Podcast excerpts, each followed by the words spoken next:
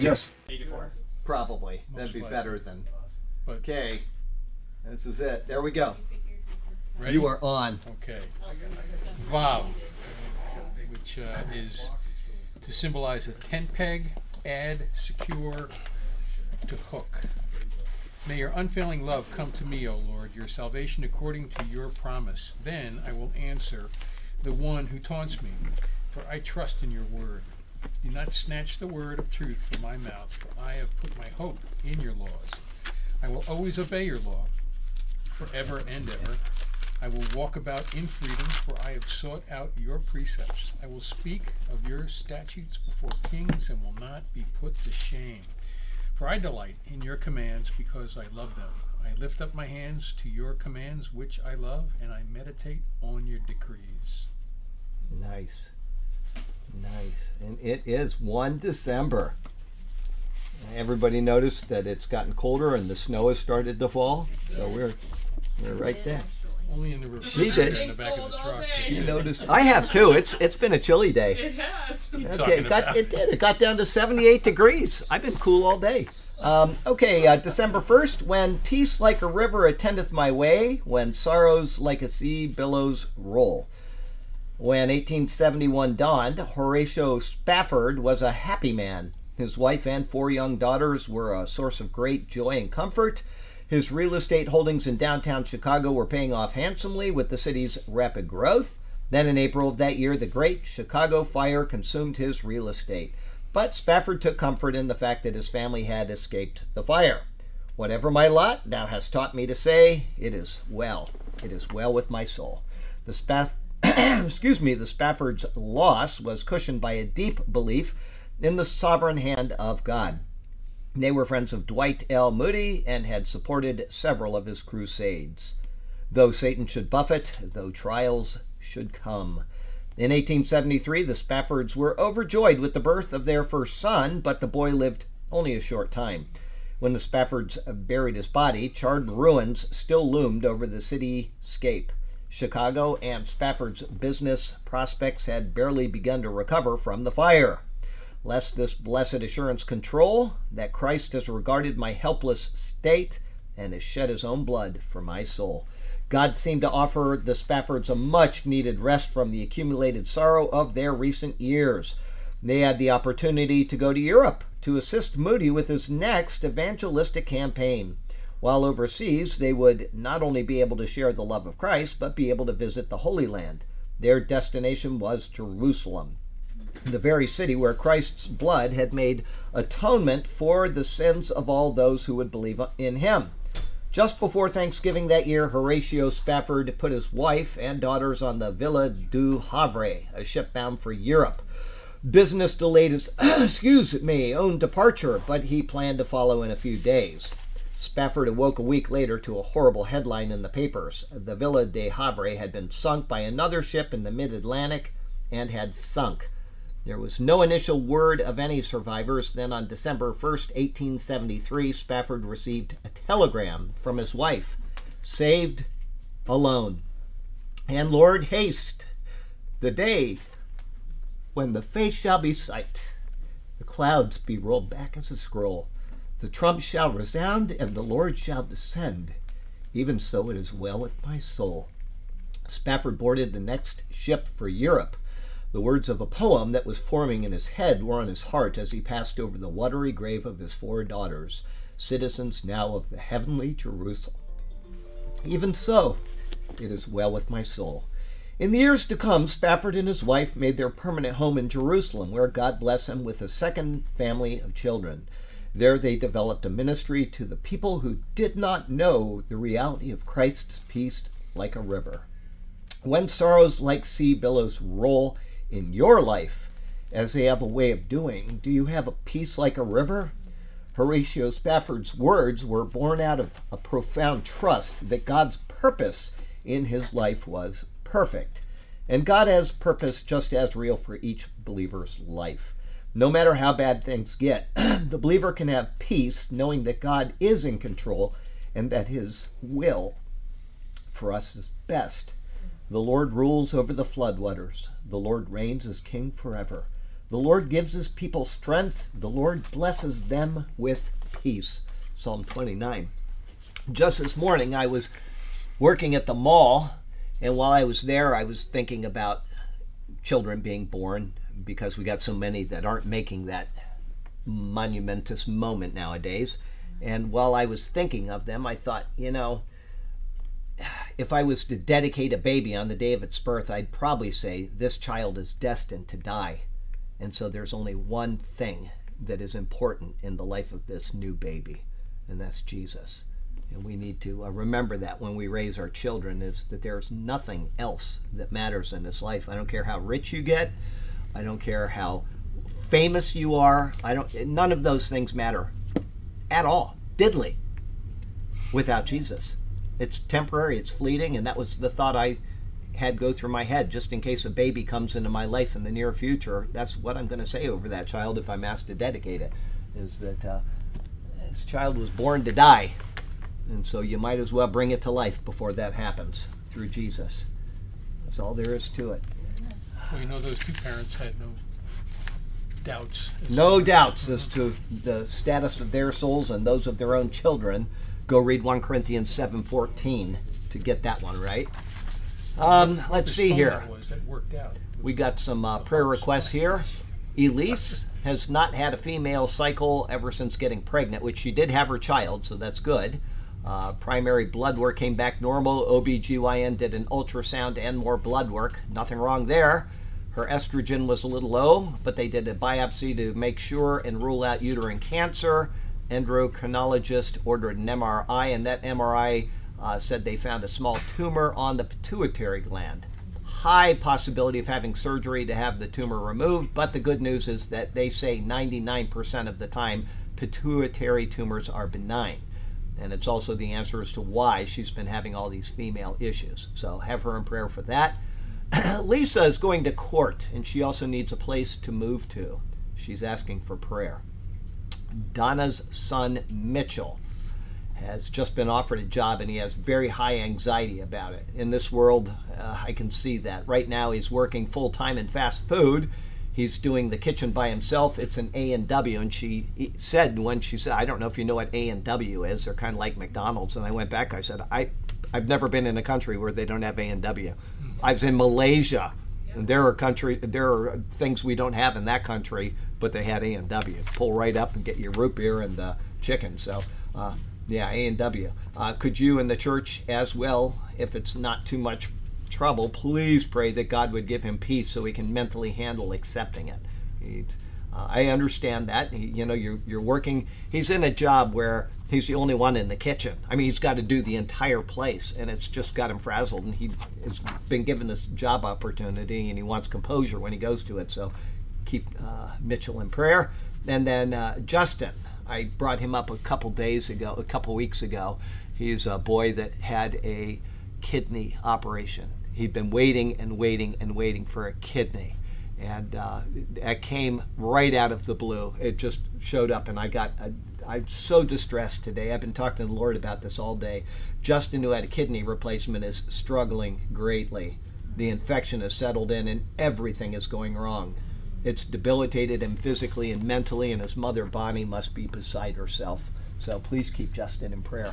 You better tell us where Lisa lived. Uh, I, I don't know. She didn't say. So I, I Lisa, she gives me uh, usually one-line emails. They're very short, which uh, sometimes you don't get enough information out of there. But uh, the Lord knows where she lives, so uh, that'll be fine. And as far as she didn't ask, you know, like I'm looking for you to help me find somebody. Sometimes people will do that. And if they ask me, would you help me to find a place to live, then I'll announce that. She didn't say anything like that, so I'm assuming she just is needing to you know, for whatever reason that she didn't tell me. But uh, there you go with those prayer requests. Heavenly Father, yes.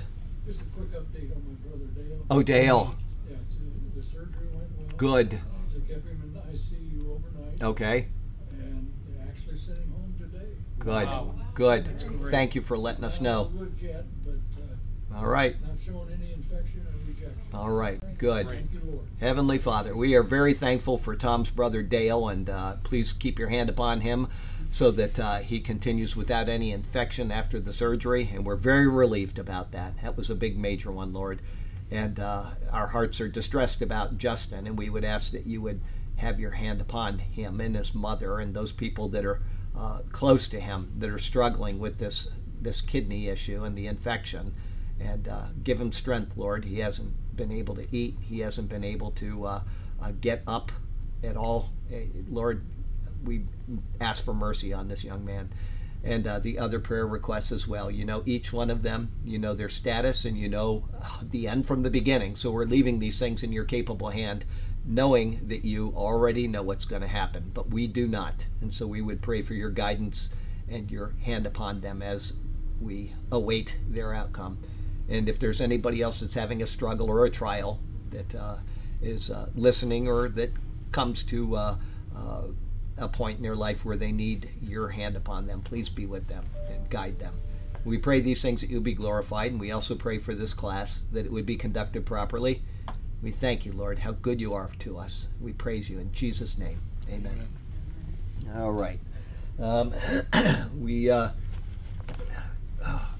yeah, I knew the story of that. Uh, uh, where that song came from. I've heard it many times, but it still is not easy to read those words and to think what he went through. Poor guy, just, you know, losing four daughters all at the time.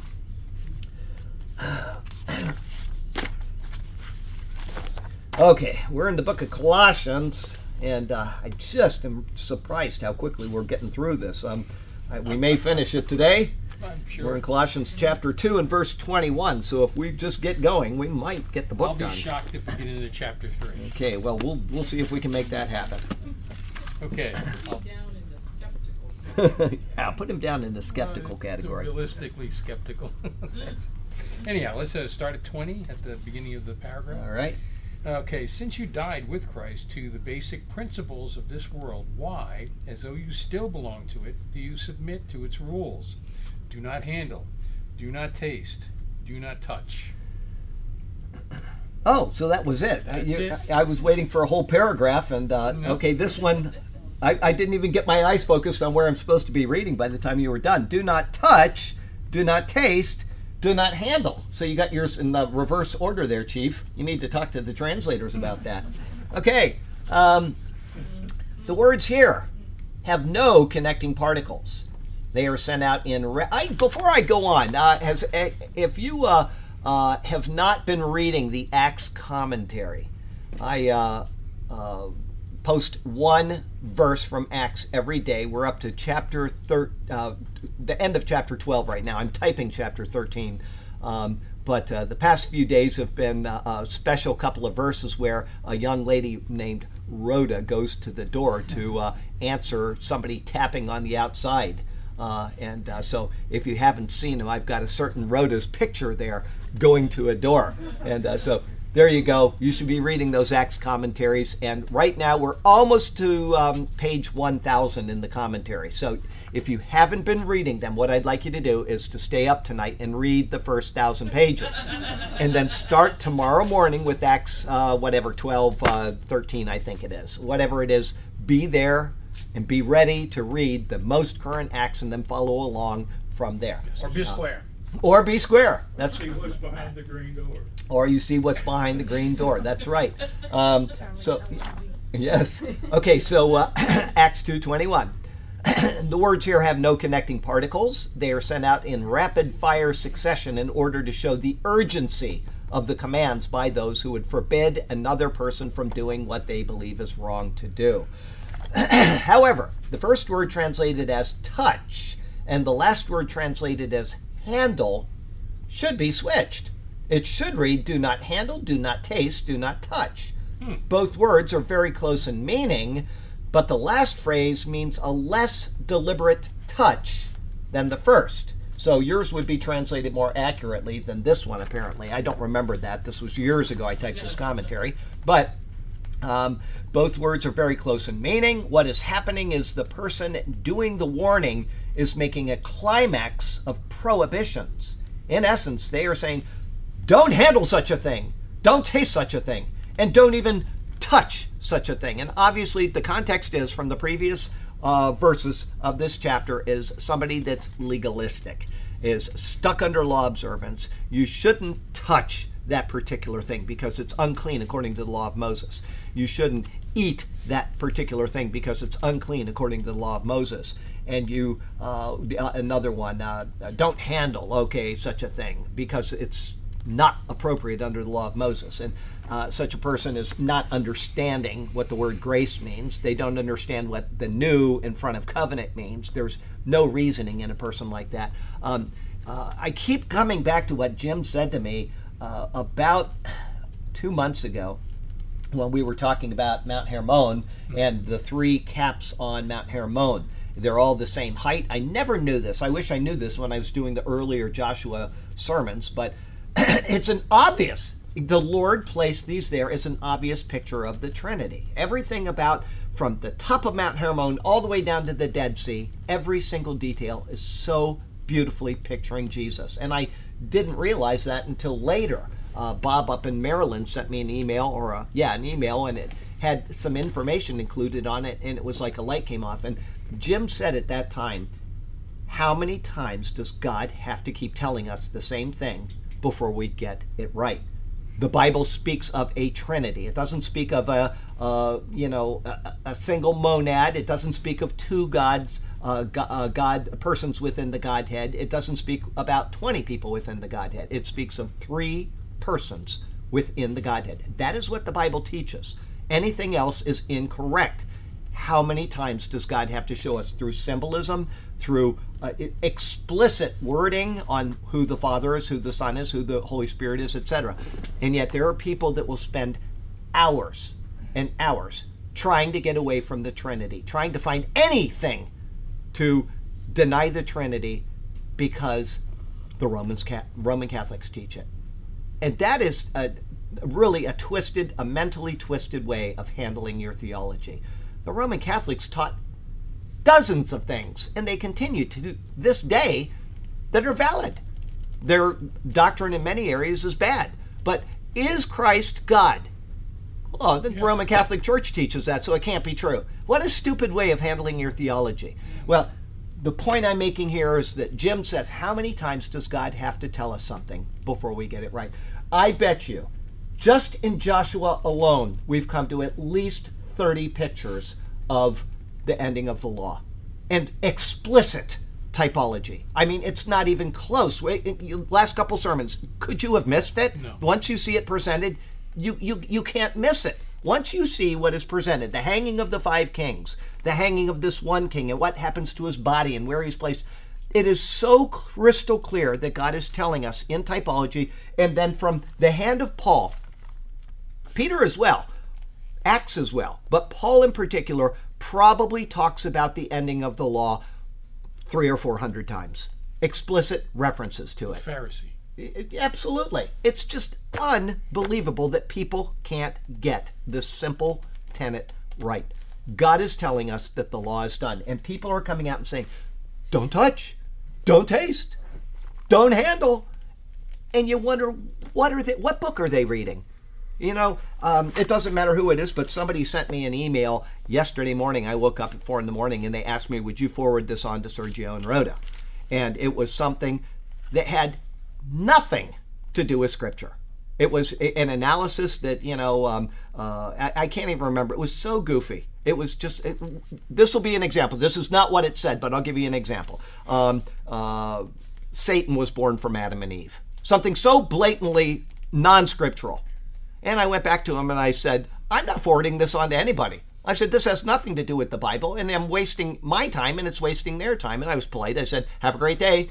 Well, you know, people just would do anything rather than read this book. Mm.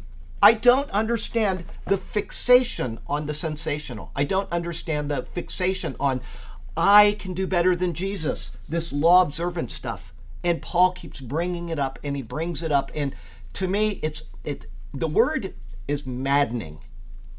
Think of it. Maddening. It doesn't matter what you say to that person, they're going to come up with something crazy. Mm. It doesn't matter how you show in black and white what is said, they're going to come up and they'll say, well, that doesn't mean what it says. There's no other way to describe it except maddening. It just drives you crazy trying to think, why would somebody be this way? And this is what Paul, you can see, he's that frustrated. He is sitting there saying, This is maddening in whatever Greek, you know, he's thinking Greek, and he's like, I don't know what the word is, but he's he's writing it again and again in the past, what, 15 verses? Mm-hmm. Been That's all he's clear. talked about. He's talked about the law being nailed to the cross, and he's talking about, you know, regarding you and food or drink or uh, this or that, and the person is vainly puffed up in his fleshly mind, and you died with Christ from the basic principles. He goes on and on and on. And I can see right now in his words, he is saying, This is maddening that I even have to say this to you. That's that's where he's at right now. Okay, this is referring to don't touch, don't taste, etc. This is referring to the Judaizers who would warn against something like eating pork, a meat considered unclean according to the law of Moses. Here comes such a person into this group of Gentiles who have been sanctified by the blood of Jesus Christ, which was shed in fulfillment of the law. And what do they do? They urgently reapply the precepts of that obsolete hmm. law to the lives of these already puffed up souls. They're looking for any excuse to just say, I'm better than what I've been presented through Paul and the other apostles. I'm better than that. I don't need the grace because I can prove to God that I am better than that. There's no appreciation for grace in the minds of people in the world. And this goes all the way back to the very beginning. Why can't we just accept that Jesus Christ is everything that we need, everything that we will ever need to be right with God, and that it is done? Oh no, I, I agree. I'm saved by grace. I know I'm saved, but I know I can lose my salvation. And so I'm going to do better than he did. And I'm going to prove to God that I can keep what was given to me. It is maddening. And Paul, you can see it. And just look at his words. They urgently reapply the precepts of the law. Hey, what are you doing? That's bacon. That bacon comes from an unclean animal. Don't handle such a thing. No, don't taste such a thing. And don't even touch such a thing. Bam, bam, bam. They fire off their legalistic warnings. But Paul tells them otherwise. And he will explain it more fully in his words to come. Not to leave the verse hanging, though. If you smell that delightful waft of bacon, feel free to pick it up, snack on it, and enjoy it. It yeah, it cannot make you any less saved, and it cannot defile you in any way. There's no defilement in eating bacon. The law is fulfilled in Christ, and it is finished. Going back a couple verses, Colossians 2:14, it is nailed to the cross. Thank God for the freedom we have in him. I'm sitting here and I'm just thinking how can people send these crazy emails? I get them from time to time. You know, you're a bad teacher. You're telling people that you don't have to observe the law of Moses. And I just, you know, it's not even worth arguing with people like that. I used to try to reason with them. There's no reasoning with them. They're just, it's just maddening. They'll click on, they'll come to, they'll, they'll see, ooh, live stream. Somebody's having a live stream Bible study, and they'll click on it because it, you know, it goes out into the web. And anybody that want, is looking for a live thing to watch, it just tells them, and they might click on it. Next day, I get an email from these people, and it says, oh, you're you're a false teacher. You're telling them that they, you know, they can eat bacon, or they. What Bible are you reading? What Lord are you following? You tell me, because it's not the one that's found in this Bible. 66 books of the canon. Okay? We don't add in the Apocrypha here. We don't need purgatory and all those things they added in at the Council of Trent. But yes, I believe in the Trinity because that's what's revealed in the Bible. That is what sound doctrine teaches. Okay? Anything other than teaching the Trinity is a heresy because it's not taught in Scripture. Law observance is anathema. Go read Galatians 1 6 through 8. If you can't get those few verses right, I don't understand where your thinking is. Let's read it together. Let's just go there. It's ego. It is. It's ego. It's arrogance. It's it's a, a, a complete denial that Jesus is all sufficient. That's what it is. Galatians 1 6 through 8. So we go to Galatians chapter 1. I marvel that you are turning away so soon from Him, Jesus, the one who did these things, who called you in the grace of Christ to a different gospel, which is not another. but there are some who trouble you. Do not taste, do not touch, do not handle. Okay, or handle, taste, touch. Okay, which is not another, but there are some who trouble you and want to pervert the gospel of Christ. But even if we or an angel from heaven preach any other gospel to you than what we have preached to you, let him be accursed. That's it. And then what does he do? He spends the next six chapters telling you what he's talking about law observance. He uses Peter as the prime example of that in chapter 2. He uses circumcision as the benchmark of that because if you're not circumcised, you're not a law observant Jew anyway. That is the primary thing that you have to have under your belt, literally, before, before you are considered acceptable under the law. And so he says, if you allow yourself to be circumcised, meaning every other precept of the law of Moses, every other one of them follows suit after that. If you're not circ- if you allow yourself to be circumcised, Christ will profit you Nothing. nothing. Zero. Absolutely nothing. You are a debtor to the whole law. Now, now that you've sent me your arrogant email telling me that I'm not supposed to be eating pork, I want you to go back and I want you to read the books of Exodus, Leviticus, and Deuteronomy and tell me that you have fulfilled every single precept in the in those three books today. And if you violated one precept, one of them, then the whole law is broken. And you are a debtor to that law, and you stand condemned, and you are, according to Paul, anathema. And they can't get that right. Basic, simple, basic theology, and they can't get it right. It just, it, to me, it is maddening. I, I can't think of a better word to fit that than that. As a side note, it makes sense? They haven't read the Bible. They've been clicking on all the ear ticklers. that's right. That's right. They haven't taught. They haven't been good shepherds. They've got their which is what you've presuppositions. Just been teaching on. Yeah, they've They're- got their, They are accountable. they are just as accountable. The, the the teachers are more accountable, but they are accountable for what they are believing. And if you are unwilling to read this book, go ahead and read the Book of Enoch if you want. Why bother? Why waste your time? I have read the Book of Enoch. I've read the Book of Jubilees. I've read all of the pseudepigrapha. Okay, I've read all of the other writings. You can go. Uh, they've kind of changed the website, so you have to poke around a little bit more. But you go to wesley.nnu.edu, wesley.nnu.edu, education, edu. Okay, and from there you can click on their non canonical writings. And every single writing that you can possibly dream of in the history of the world is there. If you want to read the writings of Flavius Josephus, I've done it. They're there. If you want, it's all there. Why waste your time? I can assure you that it's great for historical value if you're doing research. And you know, if you're you want to know about what does history say about this verse in Acts outside of the Bible, great. That's a good place to go. But if you're just wanting to know theology, why would you go to something that is called non-canonical? That means non-scriptural. Why would you do that? Okay, but everybody will spend their time doing it. Yeah, pseudepigraphal, false gospel, false writing. Pseudo meaning false, and pigrapha, uh, graph. Think of uh, graphology. The pseudepigraphal false writings. Okay, but they're sensational. They make my ears feel good, and so I read this stuff.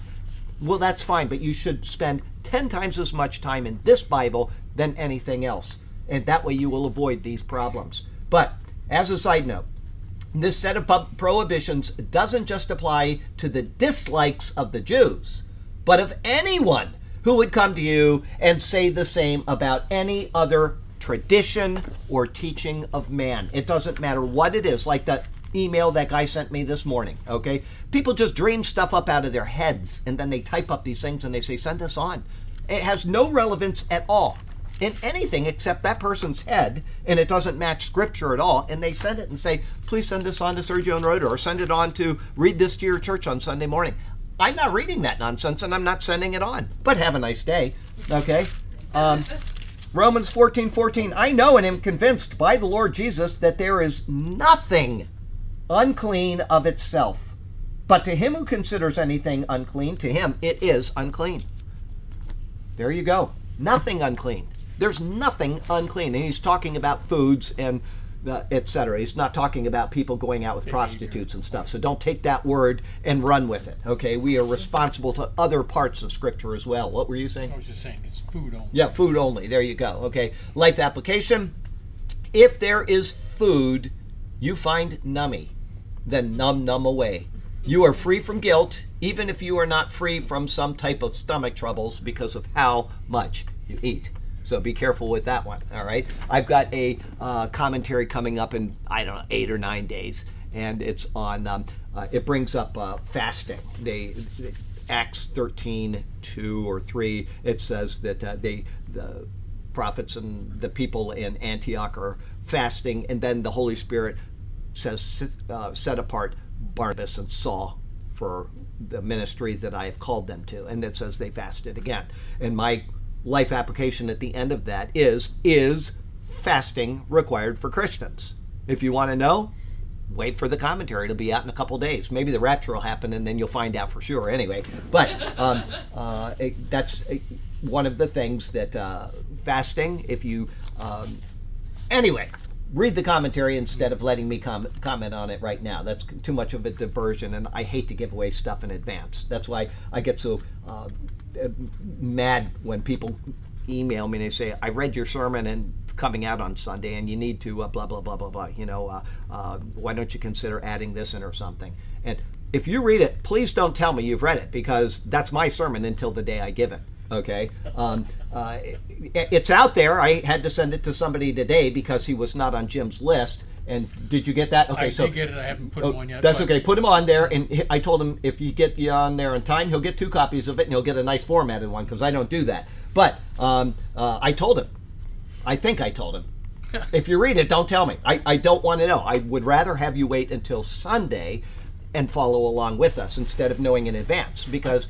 One, I may change things. Two, I love to add little things in to come off the top of my head during the sermon. And three, you've already heard it, so you're going to be sleeping in the pews or you're going to fall asleep at the TV. And I don't appreciate that. You're supposed to stay awake during the sermon. I used to ask. I used to ask people, please don't read it because Charlie would not. Yeah, like but it doesn't then matter. It's like saying, don't eat the cookies Don't in the jar. It's like okay. It's like well, you know. That's their business. If they're going to do it, they're going to do it, and I can't. here. I can't, you know, control that. I want people to have it in their hands for Sunday, but I don't tell me if you do because I don't want to know that. And stay awake when I give it. Okay. Um, You started off this verse and saying because the Roman Catholic teach this. oh yeah.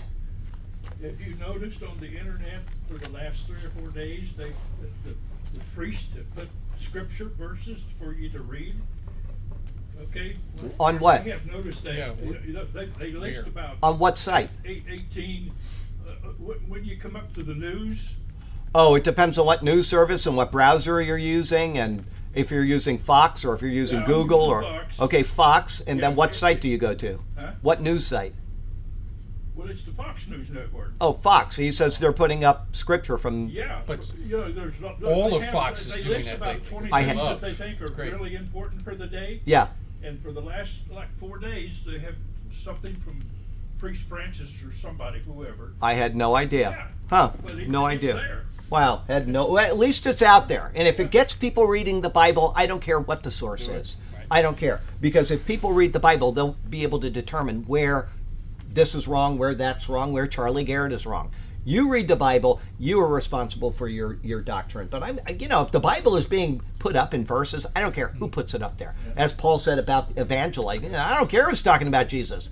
All I care about is that Jesus is being proclaimed. Okay, that is what's known as a source fallacy. I'm not going to read that because the Catholic Post did it, or I'm not going to read that because listen, you know what? It doesn't make any difference. Or saying, you know, I know that this is good because that guy is Jewish and so he knows what he's talking about. Big mistake there. Don't that source fallacy. The source does not matter. What matters is the content. Content. That's right. Verse 222. Oh wait, give me one second. Hey, he's got it up there. Oh, good. Already got it up. Okay, 222. These are all destined to perish with use, use, because they are based on human commands and teachings. Okay, a little different here. Which all concern things which perish with the using, according to the commandments and doctrines of men. So a little bit different, but it basically the same thought. The word which is referring to the words do not touch, do not taste, do not handle of the previous verse. The error of those who attempt to reinsert prescriptions of the law of Moses or some other group who would mandate their own traditions or customs, which are contrary to the finished work of Christ, is that they fail to see that these, Paul's words, concern things which perish with the using. They perish with the using. What good is it if that's the case? If it's not eternal, then it obviously it's not of eternal value. I'll stop right there. Something just came to mind. Every day, you know, the first thing after I finish up my work, whenever that is, if it's 4:30 or if it's 6:30 or whenever, the first thing I do is I turn off the computer, I walk to the TV and I plug it in. I do not use a remote because I don't know how to make the TV come on with the remote. It's got like 800 buttons, and so I plug the TV in and I unplug the TV. And then when it comes on, there's a remote dedicated just to Apple TV, and it's it's set up for people like me. So I can navigate that. And what I do is I navigate directly to YouTube, which is the default thing, so I don't have to do anything. I just turn it on and it's YouTube. And then I watch the Bible Bites. Okay?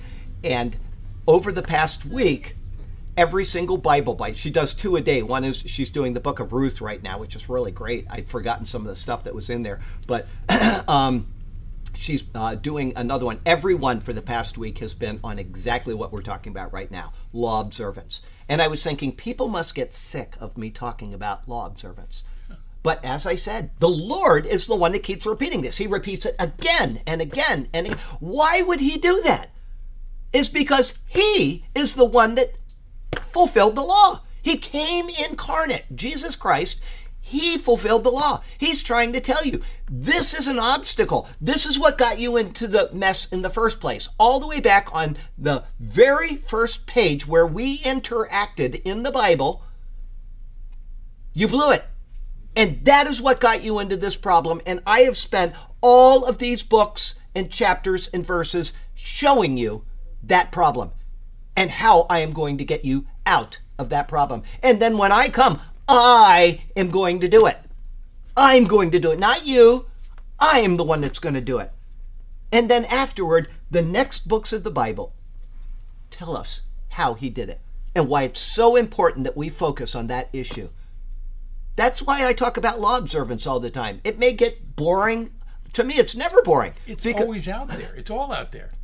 I'm cleaning my office. I find a thing about Lent back when I was church over at the um, uh, Methodist Church in West Palm Beach. Good church for a Methodist church, and and they were doing they were doing this thing, and it was like basically. Uh, they would get to like the days that the preacher was preaching, and it was like, "Well, this is our Sabbath," and I'm like, "It's not. It's not the Sabbath. The Sabbath is over with. You just can't get away with it." And that. I'm like, "Okay," and I didn't notice that back then. It was like, oh, okay, well, you know, it's a day we all go to the, our temple and praise Yeah. the Lord. It's like, yeah, no, it's not the, it's not. It's it was. It just it's fulfilled. like little it's little crumbs everywhere. It's like dirt everywhere. It's like you know, smudges. You know what? That's a, a good example. When I was just learning about computers, I came back from overseas, and then I, uh, uh, you know, had my own business, and then eventually I went back into waste. I was in wastewater, and then got back into wastewater, and by then computers were starting to really be used. Okay, and there's this one guy, Gary. He's here in town. He's a nice, nice guy, and he uh, was very good with computers. And he came over one day to help my mom with her computer. And um, uh, he was talking about uh, you know this is in here. There's a virus and we need to get that out. And then he, he was talking about deleting things. And he says you know it's like it never really goes away. It's like dirt that's thrown inside of your computer. And it's it's there and you never really get rid of everything when you download a program and you get rid of it there'll be some trace of it somewhere in there and you, you can find those things and um, that's kind of what it is. People come into the New Testament and they they they've got this dirt thrown all over in their theology, and it's muddy and it's it's stained. And somebody gave an example. It may have been during a sermon. I can't remember. It was. There was this the, the whiteboards, not these nice chalkboards, but the ones that people use Grease nowadays. boards, the yeah, they're they're white. Okay, and he walked over there and he put a spot right up here with a black pen. And that's all anybody could focus on. They by the end of the sermon, everybody was going crazy. They wanted to know why that was there, but that's all they could focus on. Their eyes were not looking at him; they were looking at that black spot. That's what it is. This is the beauty of what Christ has done. This pure white thing, and there's a little spot over here that mars it, and all of a sudden, people start spattering it. It's, it was great. I don't know what the, the example was. I mean, it wasn't about law. It was about something else. But I remember. I don't know if I saw it on TV or if it was at a church. I, I, I, it's coming back slowly. David's sin. They do that with David's David sinned. Yeah, one little one little thing mars the whole man. Absolutely right. And as James said, you one violation of law, you've broken the whole law. Sin. It's a big problem, and law is how sin is realized. Without law, there's no sin. Why would you reintroduce the very thing that is exposing sin instead of going to Christ where sin is covered over? It's atoned for, it's gone. I don't know. okay. Uh, the error of those who attempt to reinsert the prescriptions of the law of Moses or some other group who would mandate their own traditions or customs which are contrary to the finished work of Christ is that they fail to see that these things concern things which perish with the using. That's where we left off. The words with the using come from the Greek words te apochresis. This word, apochresis, found only here in the Bible, gives the idea of using up and thus being consumed. Combined with the word perish, which gives the idea of corruption through decomposition, we are given the correct idea of what Paul is speaking of. When someone eats something, regardless of what it is, it breaks down into something else. The very eating of the thing destroys it. In other words, it is what Jesus was speaking of in Mark 7. I'm glad that this is here because I was going to go back to Mark 7 today and I was going to show you that this isn't something that just happened to come up from Paul's hand. This is something that Jesus referred to and that was then explained within the text itself in Mark chapter 7, verses 18 through 23. It says, I'll start at 17. When he had entered a house away from the crowd, his disciples asked him concerning the parable. So he said to them, Are you thus without understanding also? Do you not perceive that whatever enters a man from outside cannot defile him? Now this is this is the Lord who gave us the law of Moses. This is the one that said you will not eat swine or bat or whatever. It is an abomination to you. He's making a point to them. He doesn't say that eating a pig is an abomination to the Gentiles. He says it's an abomination to you. They are being taught that the law brings about sin. If there was no law, it wouldn't be an abomination to them. They just eat the pork, have the ham, bacon, whatever they wanted. I remember the old Simpsons, but when I was years ago when I watched The Simpsons. I haven't watched them in many, many years, but one of them I was watching, and it had ham and be uh, ham and bacon and chitlins and all these different things, and they were all pointing to one animal. And Homer says, "Yeah, like one animal could make so much delight." Uh, okay, we'll go on. It was okay. Are you also thus without understanding? Do you not perceive that whatever enters a man from outside cannot defile him, because it does not enter his heart, but his stomach, and is eliminated, thus purifying all foods? And he said, What comes out of a man, that defiles him. For from within, out of the heart of men, proceed evil thoughts, adulteries, fornications, murders, thefts, covetousness, wickedness, deceit, lewdness, an evil eye, blasphemy, pride, foolishness.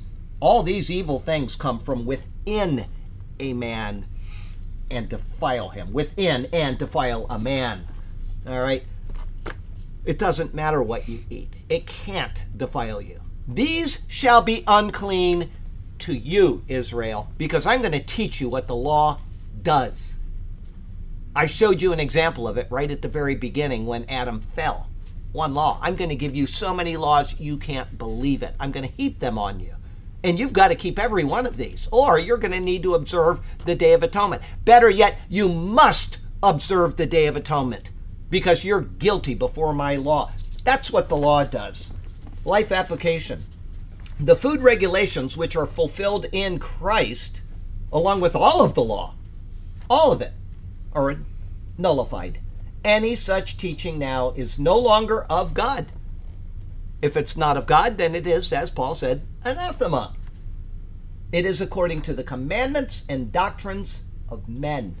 The new covenant is now in place, and thus the old is set aside. And so, if any, can anybody tell me where that is?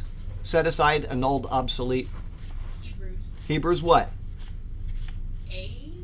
Hebrews 7 18, Hebrews 8 13, and Hebrews 10 9.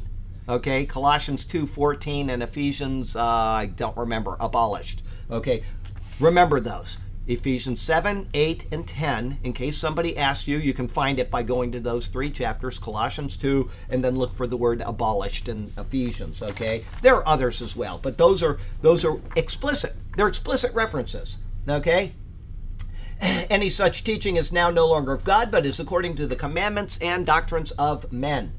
The new covenant is now in place, and thus the old is set aside. And so, if anyone says to you concerning that tasty pork chop, don't touch, don't taste, don't handle, you can tell them, take a turn off the heresy highway and onto the road of righteousness.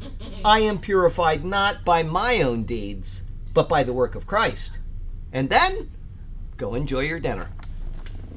Okay, we're in verse 223, which, if I'm right, this is the last of chapter 3. Oh, Hey, Huh, see? clarification. Yes. so excited. Uh, what's the difference between touch and handle? Okay, that's what I read in the last verse. Let me take you back there. She was sleeping. See? Um, No, I no, I'm kidding. Okay, no, here it is. Um, uh, it says, what is that? Um, One okay, intentional. however, the first word translated as touch and the last word translated as handle should be switched. It should read, do not handle, do not taste, do not touch.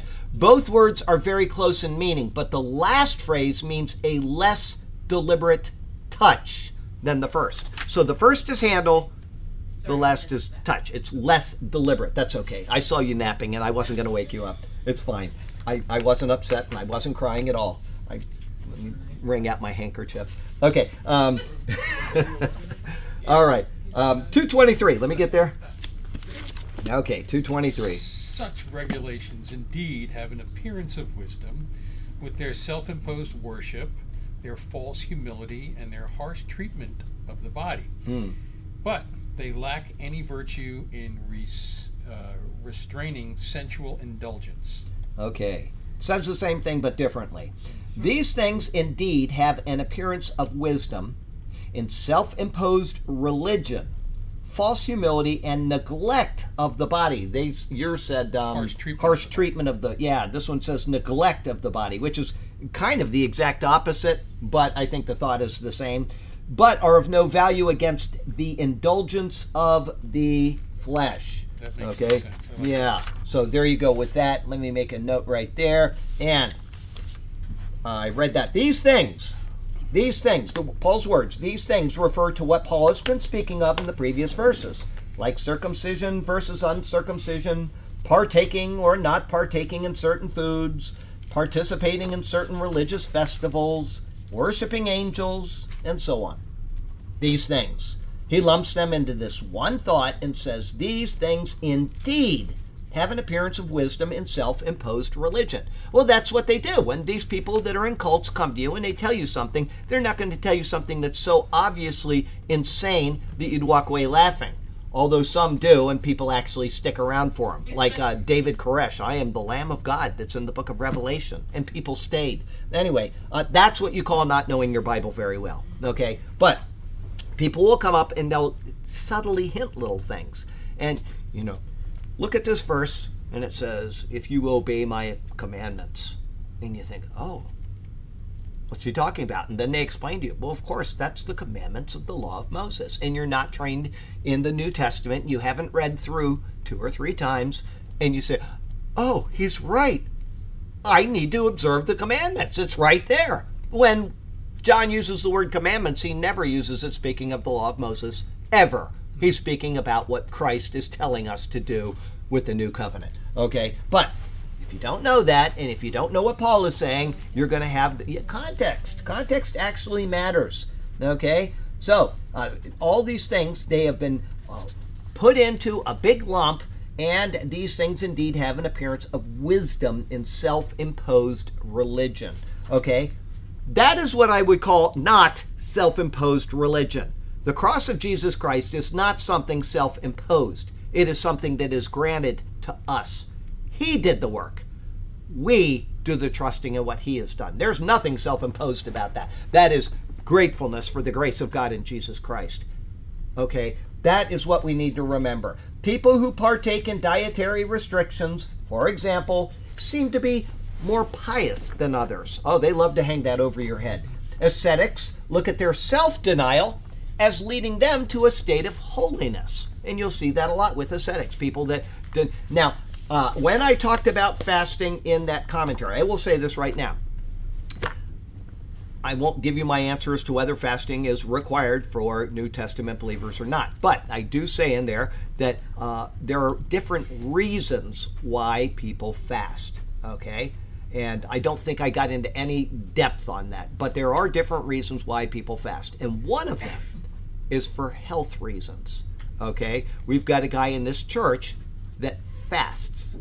He fasts twice a year. He does not eat anything he has water only for 14 days twice a year. And if he ever gets sick or feeling down, he immediately stops eating and it usually goes away within a half a day. He's very disciplined about this, okay? I do put in there, and I will tell you this so that you can look it up tonight if you want to. The longest fast ever, water only fast, was how long? Anybody? 40 days. 40 days. Anybody else? No, it's longer than that. It's longer than that by about 342 days longer. It's 382 days. Okay. He Okay. must have been pretty overweight. He was before very overweight. He was in the hospital, and Have to be, there was think. no other choice. The guy was punching his ticket. He was a young guy. He was uh, in Scotland, and he stopped eating, and he lost all that weight, and he was as healthy as a horse. 382 days, his body lived off of it. Once in a while, he kind of fudged it. He put a little milk in coffee or something. So it wasn't a true water fast, but um, uh, it, it will cure all kinds of problems with you. I want to tell you though that if you get into that type of fasting, which is fine because it will, it, a lot of people have been helped with water fasts in many, many ways. There's testimonials all over the internet on it. Um, but I will tell you that you could actually even get legalistic about that. I'm better than you because I fast twice a year. Okay, so be careful with anything like this. Okay, any type of self-imposed uh, attitude can lead to pride. Okay? The guy in the church that does this does not have pride, but he will tell you right away if you're sick, stop eating, drink only water, and go from there. And, you know, that's just his thing. He was way overweight the first time he came here. He visited when he was. Uh, Well, I don't uh, know about that. You didn't. You didn't see him the first time. You might have seen him and not even recognized him, but he was a big guy, and uh, now he's just been. He's Really? yeah yeah. So he came he, not when he moved here. This is he But he- came just to visit He one was time. there with his wife, right, the first time? I, I don't even remember. I He did. was like he was so he different. obscured behind him. He was so different that I didn't even know who he was. That's how different he was. Okay. I Okay. tried the fasting while I was sick. It didn't help me. Yeah. Well, okay. Well, th- see, it didn't work for you. I got only worse. Okay, it didn't work for you. And I love to eat. I'm sorry. soup. And I got nothing to fall back on. The idea of fasting is to be able to have it eat away the things that are attacking your body. But if you don't have any body, I'm a bag of bones. You That's know. maybe So- that's why it is. Yeah, you're pretty skinny too. So, um, but yeah, okay. So I'm just letting you know anything that you do in this life that is self-imposed can become your own idol. It can be something that you try to impose on others, and you don't want to do that. Okay, so what we're talking about here is more religious, but anything can do this. Anything can become an idol in your life.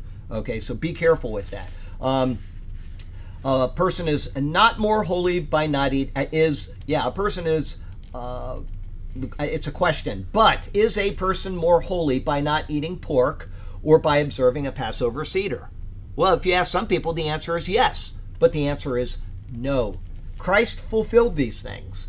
By placing one's faith in christ they skip over the shadow and obtain the substance of what the shadow only pointed to.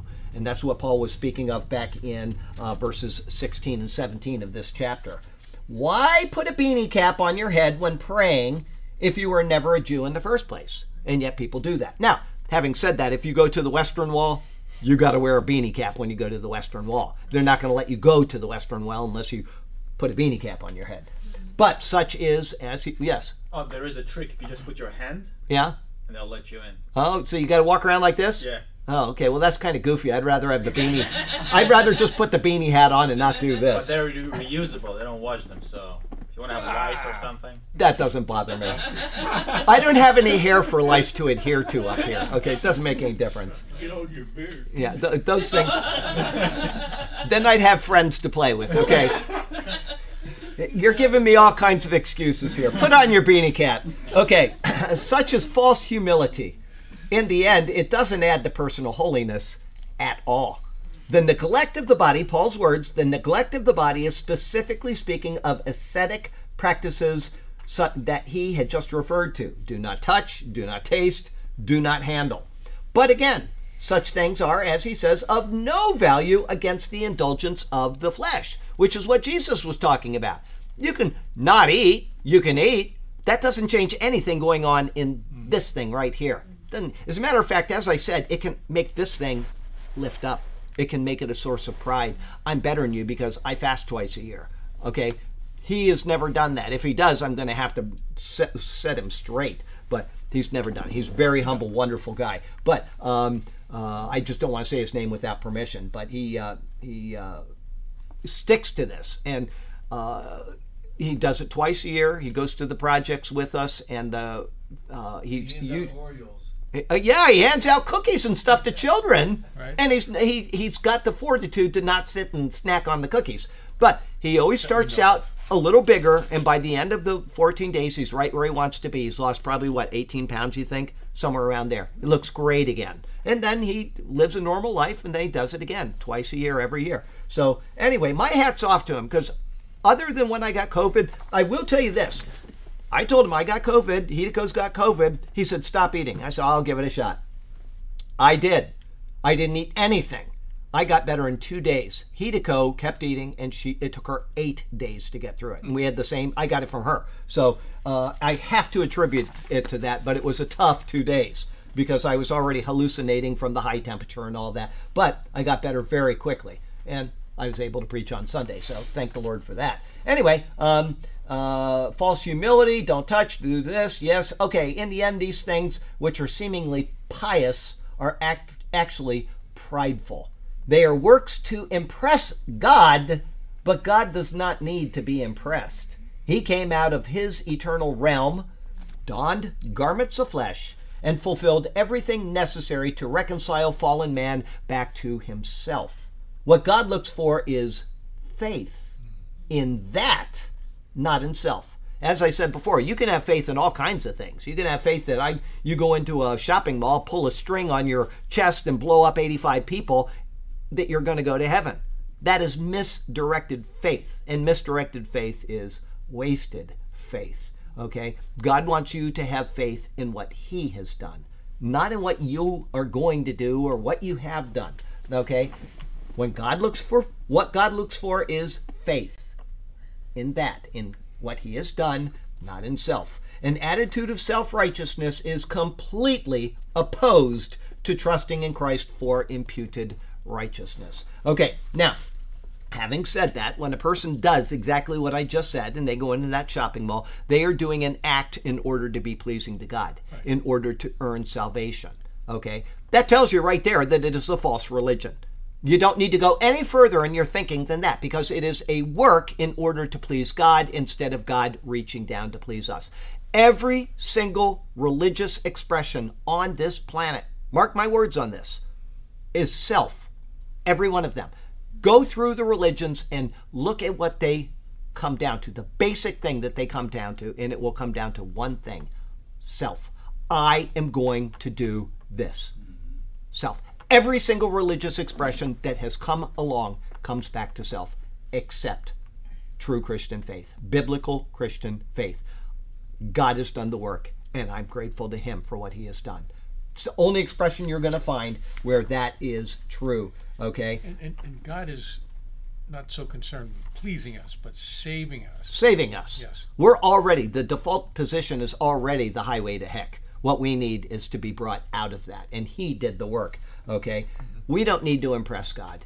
He he already knows every single thing. There's nothing that we are, and you know, people walk around and they think their skin is so valuable. I'm going to tell you what, it really isn't. When you see, I talked about this a couple weeks ago, when you see an entire world of people destroyed in the flood, it shows you the value of man. There is none without Jesus Christ. Only in Jesus do we find true value. Okay, so uh, you have conversations with people and they say all paths lead to God. They have not thought things through very clearly. Okay, there's one way that's pleasing to God, and that is to come to God as He is presented, and no other. Okay, Paul's words are clear and direct, and they ask us to put away externals as a means of seeking God's favor. We are to be purified in our hearts as it says again and again, eh, Deuteronomy and Jeremiah, in Romans, circumcision of the heart, not of the flesh. Okay? We are to be purified in our hearts, filled with faith in His provision, and trusting in His ability to complete our salvation to lead us back to Himself. It's not us, it's about Him. The works of the Lord. Life application. As always, the Bible shows us that faith in what God has done, is doing, and will do is what is pleasing to Him. When we put aside faith and begin trusting in our own actions to merit His favor or to increase our standing before Him, we are saying that we don't need Him. Mm-hmm. It's okay, God. I can handle this from this point on. I've got it. Don't worry about it. This is why, even after salvation, we are to continue to trust Him for our walk towards holiness. As Paul says in Galatians 3 This only I want to learn from you. Did you receive the Spirit by works of the law or by the hearing of faith? Are you so foolish? Having begun in the Spirit, are you now being made perfect by the flesh? Have you suffered so many things in vain, if indeed it was in vain? hold fast to Christ and to Christ alone. That's what God wants. That's that's what he expects of us. Okay? God saw us get ourselves into the dilemma. God gave a process, a plan which he has been working out for thousands of years, slowly and methodically to show us what's pleasing to him. But all you need to do, you can go right back to Genesis 3 and you can find it. You can go to Genesis 15, verse 6, and you can find it. You can go to the sacrificial system of the law, and you can actually find it there. You can find it in the writings of David, who was a man under the law. You can find it all the way through the time of the law, showing you that it's not the law, that God is pleased with the heart. He's pleased with a right attitude towards Him, and He's pleased with our response to His plan as it is being unfolded. And that's why the law, which was the work of the day for the people of Israel, is no longer valid because he's done something new. He's introduced a new part of his unfolding plan of redemption, and that is Jesus.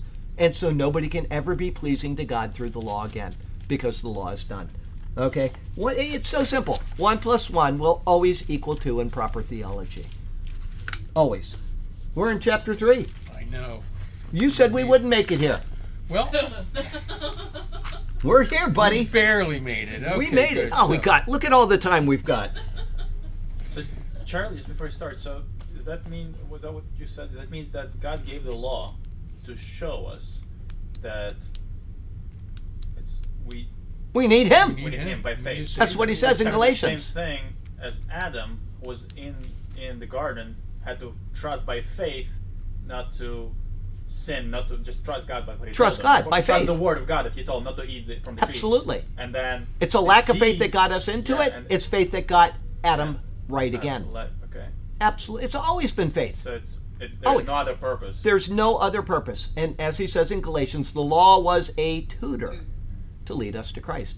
And a tutor, a pedagogue. It's the guy that rears up the child until a certain point when the child is old enough to run the affairs of the house. And so that's what the law did. The law was showing us how things were to be and to lead us to Christ. All right? So, and I may have missed that a little bit because we're not in Galatians right now, but that, that's basically what he says. He, he gives us several reasons for the law, but one of them is to show us, one is to show us how utterly sinful sin is to God. Okay? The law shows us that. And then it's to show us how desperately we need Jesus. It's to show us, uh, it's to lead us to Jesus, and so on. There are these principles that the law teaches us, but the law was never meant as a means to an end, ever. You know, I always thought when, when it says to lead us to Jesus, it's through it was like a shadow or like things that you read it and it points to Christ. It Not does. that the whole concept of it is the whole concept The of whole it is concept the of it is entire the concept. purpose. Every purpose is to lead us. The whole That's thing. why sometimes when people say the Jews are, are chosen people, I always think, my gosh, for what? Yeah, chosen It's for like, what? know, it's like you basically had to go through all this pain and anguish to show the rest of us that we all need Jesus as our If you're the chosen Savior. people, So- chosen for what? There, there has to be a reason. Okay, it's not to malign God's name like Chuck Schumer up in the uh, Senate right now, doing the things he's doing. You know, uh, I'll report on uh, somebody, a Jewish person, on Sunday during the prophecy update, and as I'm reading the article, all you need to do is think of Ezekiel 36:22. Yet not for your sake, O house of Israel, I'm going to do these things, but for the sake of my holy name, which you have blasphemed among the nations wherever you've gone. You'll see that on Sunday. Thank you, Thor. Smells really good, buddy. Uh, did you bring the other thing you said you were going to bring? It is there. Okay, I just don't want to lose it. Okay, you're a good son, best son ever, times a billion. I love you. you have. Say hi to Faith. Three twenty-four, read Galatians. Galatians 3:24. Okay, I'm I've been instructed by Burke, the master of the Bible, to oh there yes. Therefore, the law was our tutor to bring us to Christ, that we might be justified by faith. Yes, But after faith has come, we are no longer under a tutor. I wanted you to get that so we could be justified by faith. He, he had a purpose. There is a purpose. It's to be justified by faith. Thank you. Don't want to lose that. That's important. You're gonna squeeze the Yeah. life out of that. Uh, you know, I every time that I, yes, I am. Every time that I read the uh, chapter ten of Leviticus, or I listen to, I listened to it just recently. Every time I get there, I think the same thing. The sermon that I did on it, and I, I remember. I don't remember the substance of what I said, and I don't want to read it, uh, say it wrong. But let me read you the passage here. And the conclusion at the end of that sermon it comes to mind every single time. I'm not going to get into it and talk about it, I'll just read you the things. But even during the time of the law, the law showed us its inability to do what it was supposed to do. This is at the end. uh, well, it, what what it is, it's where Nadab and Abihu offer profane fire before the Lord, and the Lord kills them. And then he says, "Don't, uh, you know, don't tear your garments. Don't go outside. You know, all these things. You, the holiness is on you. You are the representative before the people, and therefore, because he's type of Christ." And so he is not to mar that image. So you're not allowed to mourn or any of these other things. Let the people of Israel mourn for him. But he gets down to the end, and uh, the sin of the the uh, the sin offering was not eaten. Then Moses made a careful inquiry about the goat of the sin offering, and there it was, burned up. They were supposed to eat it because they are the picture of Christ, the sin eater, the one that consumes the sin. And then it turns it into something else and discharges it out of the body, right? It's it's taking it and removing it. Okay? It was burned up, and he was angry with Eleazar and Ithamar, the sons of Aaron, who were left, saying, Why have you not eaten the sin offering in a holy place? Since it is most holy. And God has given it to you to bear the guilt of the congregation. They are to bear that guilt into them and purge it out, just like Jesus was saying about regular foods, okay? Uh, to make atonement for them before the Lord. See, its blood was not brought inside the holy place. Indeed, you should have eaten it in a holy place as I commanded. Moses was furious. They did not abide by the precept of the law. And Aaron said to Moses, Look, this day they have offered their, their sin offering. They had to offer for their sins first and then for the sins of the people. Then they eat the sin offering, eliminating the sin. Okay? Their burnt offering before the Lord, and such things have befallen me. He's the chief priest, he's the high priest. If I had eaten the sin offering today, would it have been accepted in the sight of the Lord? So when Moses heard that, he was content. And as I said at the end of that sermon, if he had sat down and thought through what he had just heard from Aaron and the ramifications of that, he would have broken down in tears and he would have said, Why are we even doing this? What is the point of what we're doing? The law itself testifies to its own futility, its own weakness. Okay, think of Leah. Remember the pictures of Leah and Rachel? Rachel is grace and Leah is the law. What did it focus on in Leah's character? One thing Wasn't very, very her eyes, right. her weak eyes, the weakness of the law. Okay?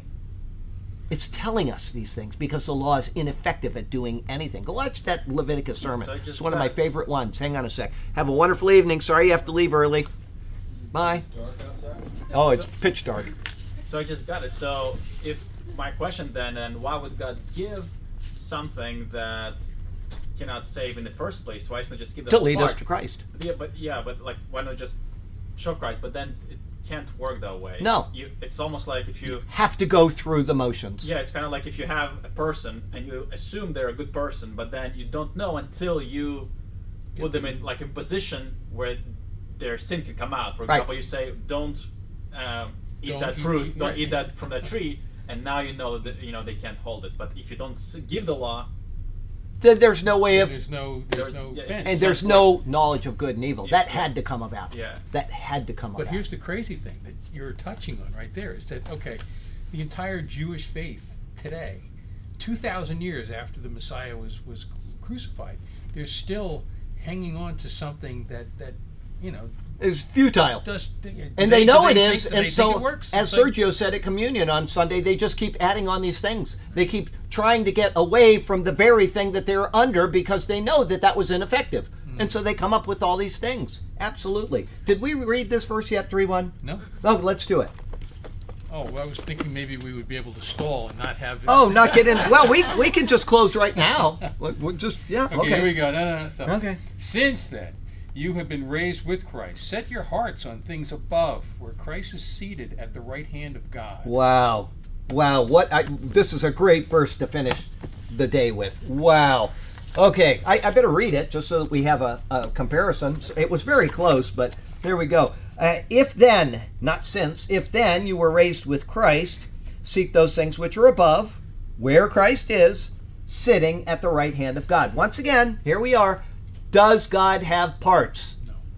God does not have a right hand. Okay, he's not sitting there and Jesus sitting on his right hand. God is spirit. Okay, that is a uh, when it says that Christ is seated at the right hand of God, it means that he is in the position of all authority. The right hand is the position of authority, power.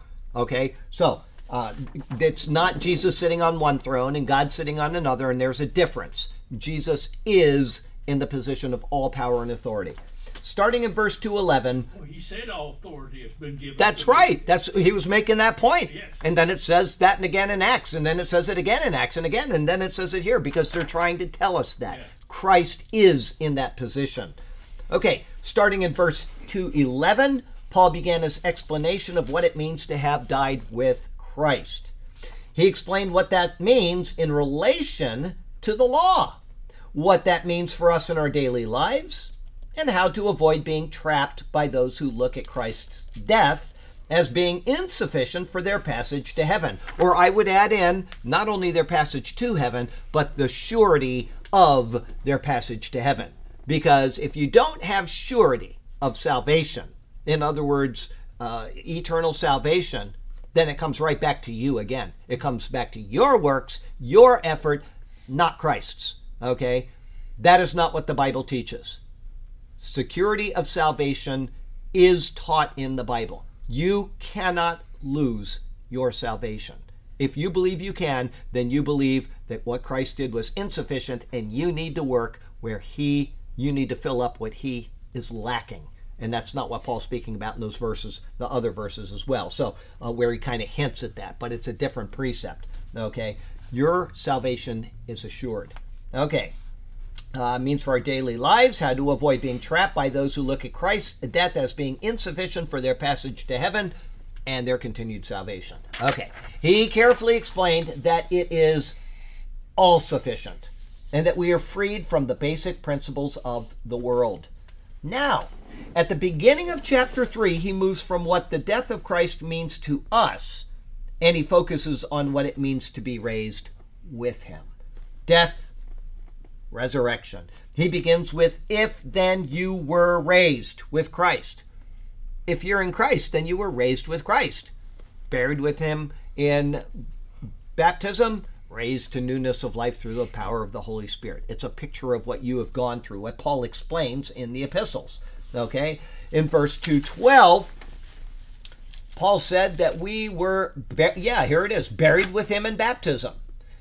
And he then said that we were raised with him through faith. This is what he's talking about. He's talking about first the, the crucifixion and now the resurrection. The explanation of what being buried with him means is done. And now he explains what being raised with him. What does that mean? The word if is not one of doubt. Quite often you'll see if in the Bible and it looks like it's a doubt, and that's not what Paul is trying to say, and it's not what the Greek implies. But our word if, often in our minds, will say, well, there's a doubt in something. That's not it with this word. It is one of certainty.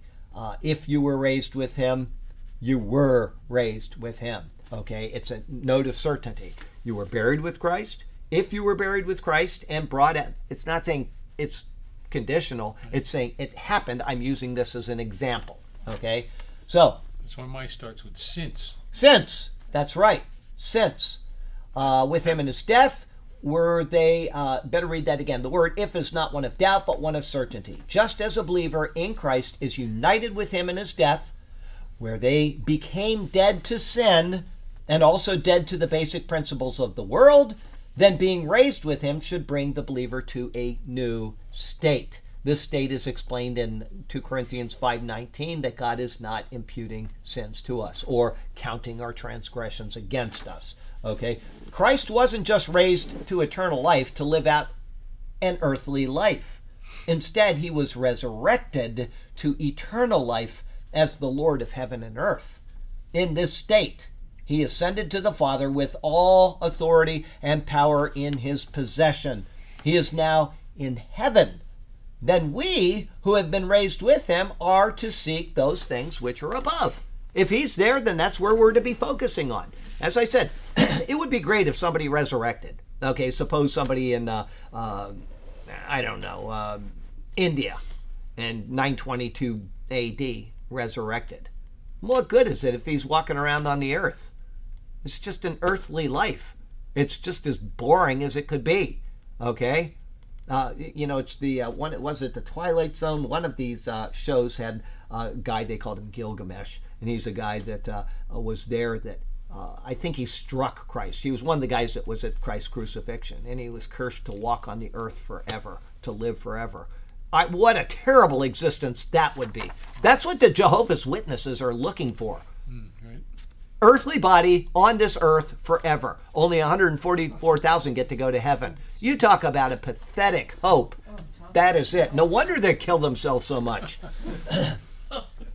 this statement is well explained by Paul in Philippians 3 12 through 21 about being raised, okay? Keeping our eyes on that which is above.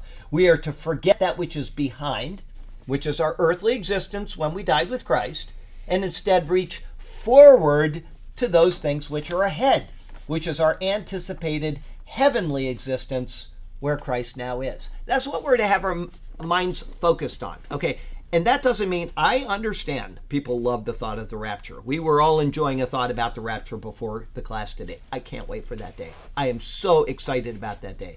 But I am not going to try to predict that day. I'm not going to try to outsmart God about that day. It is my hope. That's what I'm waiting for. I'm waiting for that great day. And if it happens today, great. Guess what? I've already typed another 10 sermons and another 13 Acts commentaries because I don't know when that day is going to happen. If I thought, I, I get this thought sometimes on Monday. I'm really tired. I went to the mall. I've got to get back into the sermon typing. I always take a little time to go to the mall to clean, but I come back and I think, what if the rapture happens in the next eight weeks? I don't need to type any more sermons. And then I start typing my sermon again because I have no idea. And if I had listened to those stupid rapture predictors over the past 20 years, I'd never get anything done. Yeah, I, you, you just sit around and do nothing, which is what Paul exactly explicitly says not to do in two Corinth or two Thessalonians, but they still do it anyway. But we've got a life to live. We don't know what God is going to do. We know what He's going to do, but not how He's going to do it when it's going to happen. I mean, so we just have to keep living out our lives. All right, read this again. Um, uh, we need to reach forward to those things which are ahead, our anticipated heavenly existence where Christ is now. This is what it means to seek those things which are above. It is to look to our heavenly home, as we were doing earlier, where Christ is sitting at the right hand of God. And I'm I know I'm not going to mention that here, so um, yeah, okay. I don't say anything about. I'll say it again, just in case somebody just clicked on. God does not have parts. There is not one throne that God is sitting on and another throne that Jesus is sitting on. Jesus is God. He is the one that is at the position of all power and authority. That is what we are being told. We're not being told that Jesus sat down next to God and he's in some subordinate position. He is God, and he proved it through the resurrection. He is the God man. Okay? So when you see this this uh, metaphor that is given in Scripture, if you believe that God is sitting there with, with Jesus at his right hand like this, then you might as well believe that mountains actually clap, okay? Or that hills sing. They don't. It's metaphor. We're being told things in a way that we can perceive what God is doing and to show the greatness of what, you know, when you look at the hills, Sergio did a, vi- a video some time ago about the, the Dead Sea literally coming to life. And when he flew over it with his drone and he played the video for Yossi, who had been to the Dead Sea a million times in his life, Yossi did, had no idea where it was. That is the mountains. Oh, do you know what I'm talking about? That is the mountains singing. That is the mountains rejoicing and clapping at the glory of what God has done. And somebody saw that and he decided to use it in the Bible in one of the Psalms. You know, let the hills rejoice. That's what it's. Are you showing it? Oh, you're not showing it. He's going to see if he can find it. Anyway, what a beautiful, beautiful picture that somebody put into poetry. Not intending for us to really believe that that's the way it is. And it's the same thing with God's right hand. Please get your theology straight on that. God, we will never see God the Father. Ever. God the Father is spirit. Jesus Christ will reveal God the Father to us ceaselessly, endlessly, for all eternity but we will never see God. Once, once again, I've said this before. If you see God as He is, that means that you are God because you can see everything that God is, and that's impossible. We're finite, yes. He who has seen me Has seen the Father. That's right. If you've seen me, you've seen the Father. We are seeing the expression of God in the person of Jesus Christ. We're, look at look at how beautiful is that the video there? Are they can they see that online? It's look at Yossi didn't even know what he was seeing because thought- it's we thought we're showing him Sea of Galilee. Galilee. I remember that. He's like, "It- it's beautiful, and it came alive. It look at how beautiful that is. And this is the. Remember, we walked up that hillside. That this is right there. Look at how green it is. We walked up that hill one morning, my mom and I. It was absolutely barren. Absolutely barren, and that they said, "Watch out for snakes." Well, you know, I'm not, putting on shoes for that one, but but you would not even know that's the same planet. You would have no idea. And this just happened because God wanted the hills to rejoice. So we got five minutes. I got to finish. of what value is it to fix our eyes, our hopes, and our attentions on what we have died to? Why would we do that? It makes as much sense as watering flowers in a rainstorm to go back observing the law, the feasts, dietary restrictions, and so on.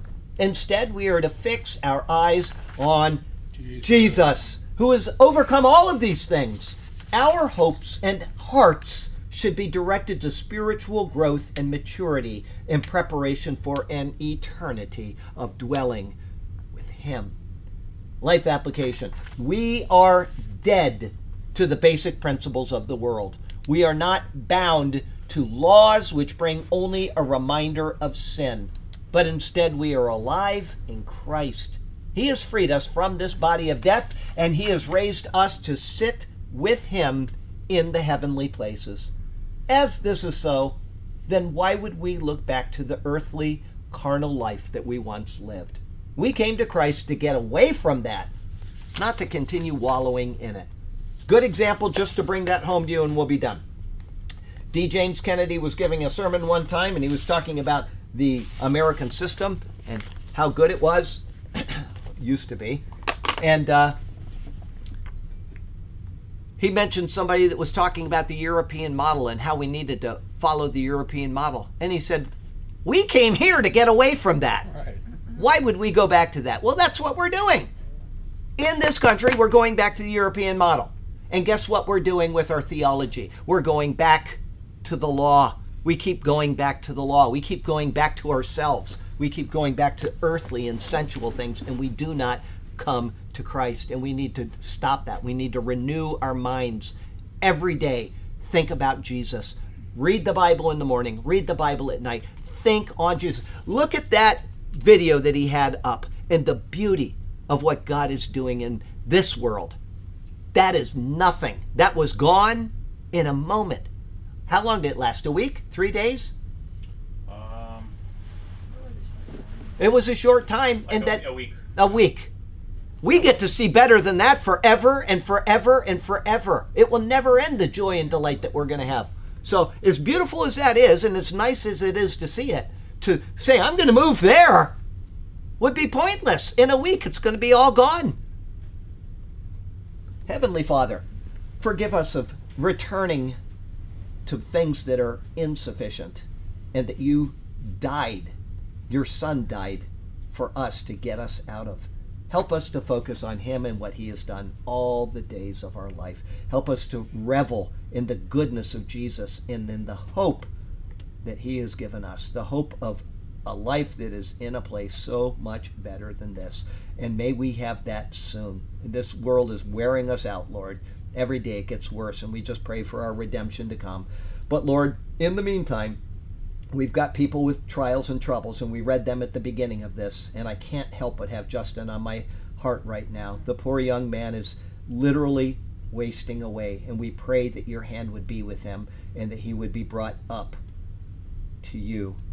But Lord, we leave that in your hands. If you want him to uh, stay here and be miserable or to be healed and be here, we would pray that. When I say to you, I'm not talking about death, I'm talking about joy in you and health and and and vigor in his bones. We would pray for that, Lord. But whatever you have, we leave it in your hands, knowing that you have a purpose for all things. But we do pray for him and for all the people we mentioned earlier. And Claudia as well. Claudia is still struggling, and we lift her up in her migraines, Lord. Give her uh, peace in her mind, and we just ask that you would bless her in her uh, attempts to get better. We pray this in Jesus' name. Amen. Amen. Oh boy. Okay, let me back this baby up.